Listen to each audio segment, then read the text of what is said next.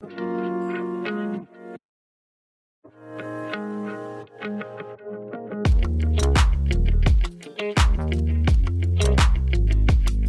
everyone, welcome back to the PGA Players Podcast. I'm your host, Aaron Goldberg, certified financial planner and private wealth advisor at AWM Capital.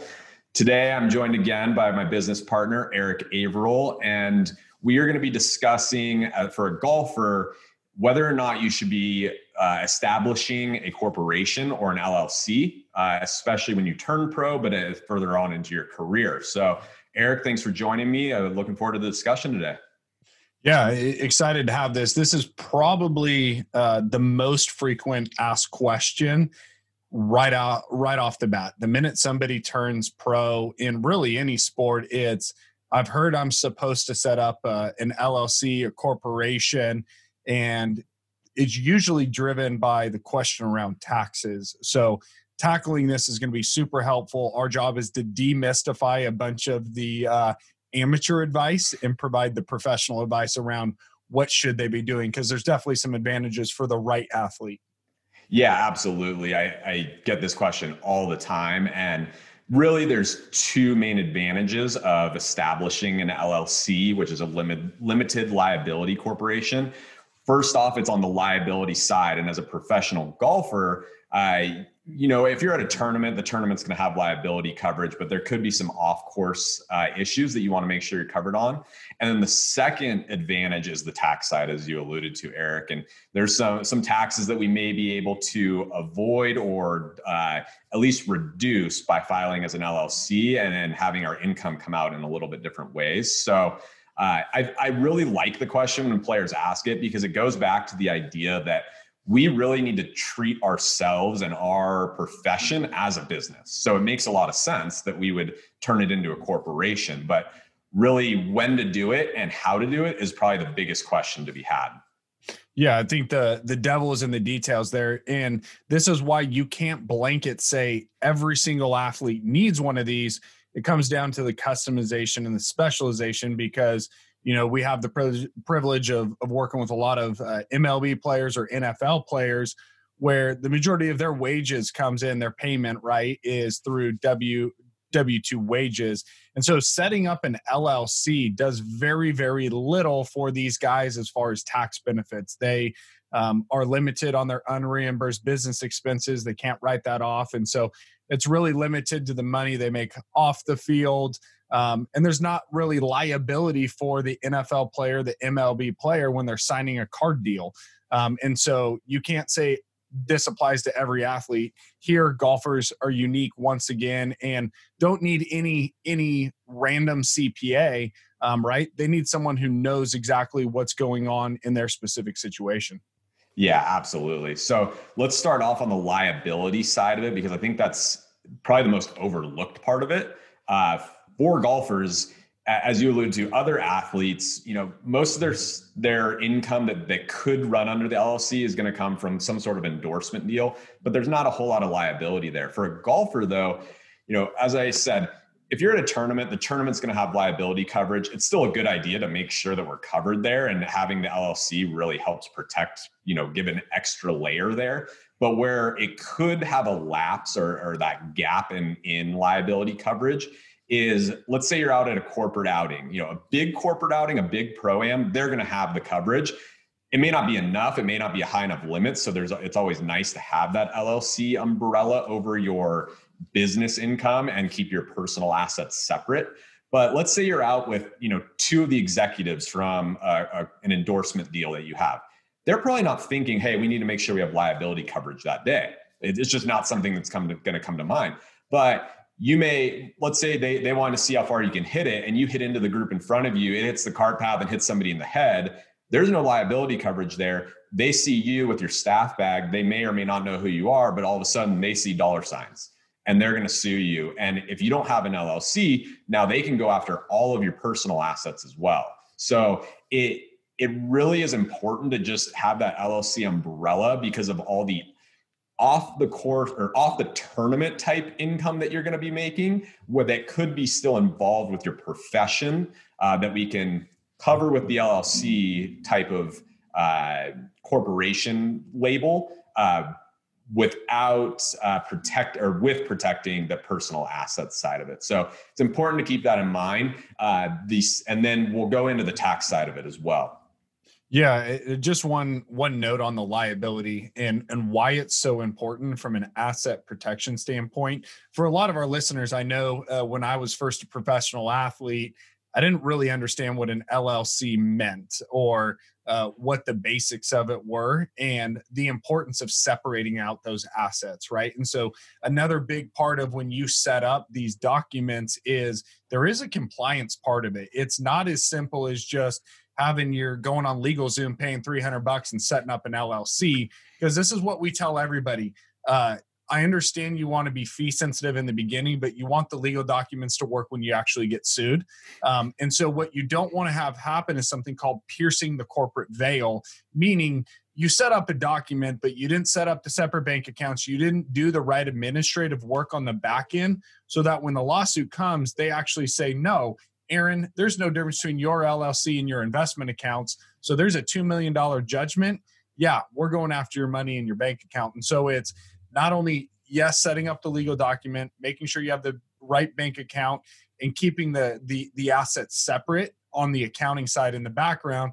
And that's what a qualified, you know, CPA and CFP who works with athletes is going to understand so that you're not having to worry about that. You need to go out on the course, you need to be able to compete and play and know that your professional team on the back end is actually handing that administrative burden so that you're getting the full effect of the LLC. And so now we can jump into taxes, but I thought that was just a really important thing to to, to lay out because a lot of times we see the LLC with with none of the professional uh, systems behind it.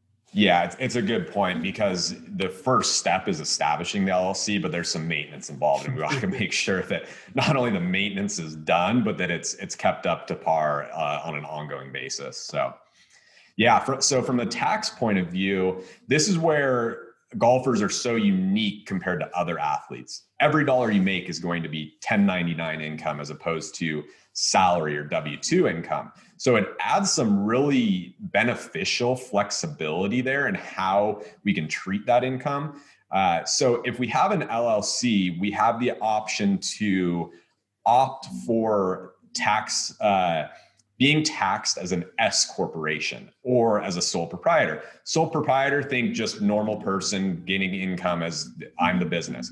S corporation, you could have multiple shareholders. In this case, you're going to be the shareholder. Um, but we can treat the income in two ways first as salary or wages, and second as distributions. The tax liability on those are going to be slightly different. You're going to end up paying federal and state taxes just like you would uh, in any other income scenario. But the way that self employment tax is distributed on those incomes is where we can really add some tax savings. So, again, it's going to be unique to everybody. It used to be a common theme or just kind of a, a, foregone conclusion that as soon as you start making money and you have an LLC, you're going to opt for the S Corp because we may be able to have some of that tax savings.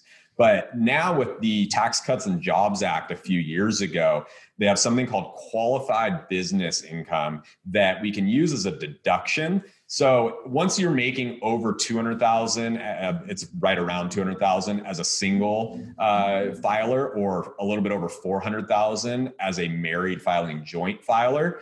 Um, that QBI deduction goes away. So once you're over that, then we probably want to go to the S Corp election, but it's definitely something you want to go over with your qualified CPA or your CFP or CPWA. Um, but if you're under that limit, so I'm thinking a lot of the guys that are first turning pro or in their first couple years, it's it's almost more beneficial or can be more beneficial to stay filing as a sole proprietor so that we can use that QBI deduction and actually have a bigger beneficial savings uh, with the deduction as opposed to the self-employment tax uh, write-off or or non-tax uh, treatment of some of that income. Yeah, and you hit on some great points. What I also heard in there was this is this is ongoing planning right prior prior to the the job uh the job and tax cut act like it was a foregone conclusion s corp all the way. Now all of a sudden there's a change. We have a, a new president elect uh, that there are questions whether or not the qbi uh, deduction is going to go away. And if that happens now we got to reevaluate are we still in the same structure? And i think that's one thing at awm that we drive home about is it's all about your financial structure. It is a lot of times the decisions that are being made, first and foremost, is saying, how is it impacting your your entire net worth? How are we maximizing your after tax um, first home, take home pay? and then and then returns once we start to invest it and so that llc structure is so important that it's being managed on an ongoing basis we had a unfortunate situation we have a new client that uh, you know, came to us, had this situation, and they were still an S corp over the last two years and have literally lost out on you know the 20% deduction because they qualified for the qbi and now they're going to make too much money. And so you're talking about serious serious mistakes of 20% of their adjusted gross income under $400000 as a married couple. And so the other thing that i think is cool to point out that really never applied to someone before was as a collegiate athlete. So if you happen to be uh, a college golfer listening, or you happen to be an agent or a parent and somebody who is familiar with the NIL going on right now, which is name, image, and likeness, an opportunity for collegiate athletes to to profit off of their name, image, and likeness. LLCs, here we go. This applies absolutely to all of them. And so it's really important. And then we get geeked out on the advanced planning too. You have a spouse, you actually have a business manager, you have uh, a caddy, you have people in your circle that are working for you. Another way is we can set up retirement plans on their behalf. And, and there are now all of a sudden you truly are a business and the options are limitless for us to be able to minimize your tax liability and drive home how much money you put in your pocket. Yeah, I mean, there's so many good points there. I think the two that really stick out to me are these college athletes that have never had to worry about this that you know are all of them going to have nil type income? No. But the top guys definitely are going to have some opportunities there. They're going to have the same liability issues and definitely going to have the same tax issues. So we want to make sure that we're optimizing it there. The other part though that i think gets overlooked quite a bit is paying paying a spouse. Um, we're we're trying to keep that income in the household of course but we're trying to also defer as much of the taxes and, and lower that tax uh, liability as much as possible. So trust me, whether they're doing a, an, an exact role or not, they're working for you because they're helping on everything. I know my wife was working a full time job. She was probably working a second full time job helping me when I was on the road, even when I was home, helping me with travel, helping me with organization, with nutrition, with everything. So, uh, being able to pay your spouse enough to at least fully fund a retirement account if we're at that income level you know right there off the top we're going to be saving close to 40% in taxes on that income. Now that's when we're going to get into we would get into more details with you uh, for every unique situation because then there's some self-employment tax that we got to take care of. But we there's a lot of different ways that we can explore uh, taking advantage of the laws that are set in place right now and then also making sure that we keep up with all the new laws as you alluded to. We have you know depending on what happens with the senate vote in georgia we may have a lot of changes on tax laws. We may have very few changes in tax laws coming up over the next few years. But you want to make sure that we're, we're keeping an eye on that and, and staying up to date that's for sure. Yeah and for everybody listening, I know we're throwing a lot of detail at you. So the good news is if you don't have that pen, you don't have that paper, no worries. Uh, it's in the show notes. So you can head over to pgaplayerspodcast.com, pgaplayerspodcast.com and access the show notes with all of this detail. And the last thing uh, that, that I'll leave you with, and, and Aaron will cover this in a future episode for sure, is it doesn't stop with just saying, okay, I'm going to set up a retirement plan it becomes completely customized to who you are because if you're a college kid or maybe you're on the Korn Ferry tour maybe you're just starting out and you don't have uh, hundreds of thousands of dollars now you're going to take advantage of something called a roth ira it's an ability or a roth 401k uh, to get money into that 401k but now it's money that's gone in that will never pay taxes on it ever again. And so once again it comes down to your personalized customized solution to meet you where you're at Yeah, exactly. There, there's a lot of options, and and it's and honestly, that's the fun part for for us is to be able to look at somebody's unique situation and figure out the best plan for them. So look forward to discussing that further, uh, both with you, Eric, and with all of you out there. Uh, until next time, stay hungry, stay humble, and always be a pro.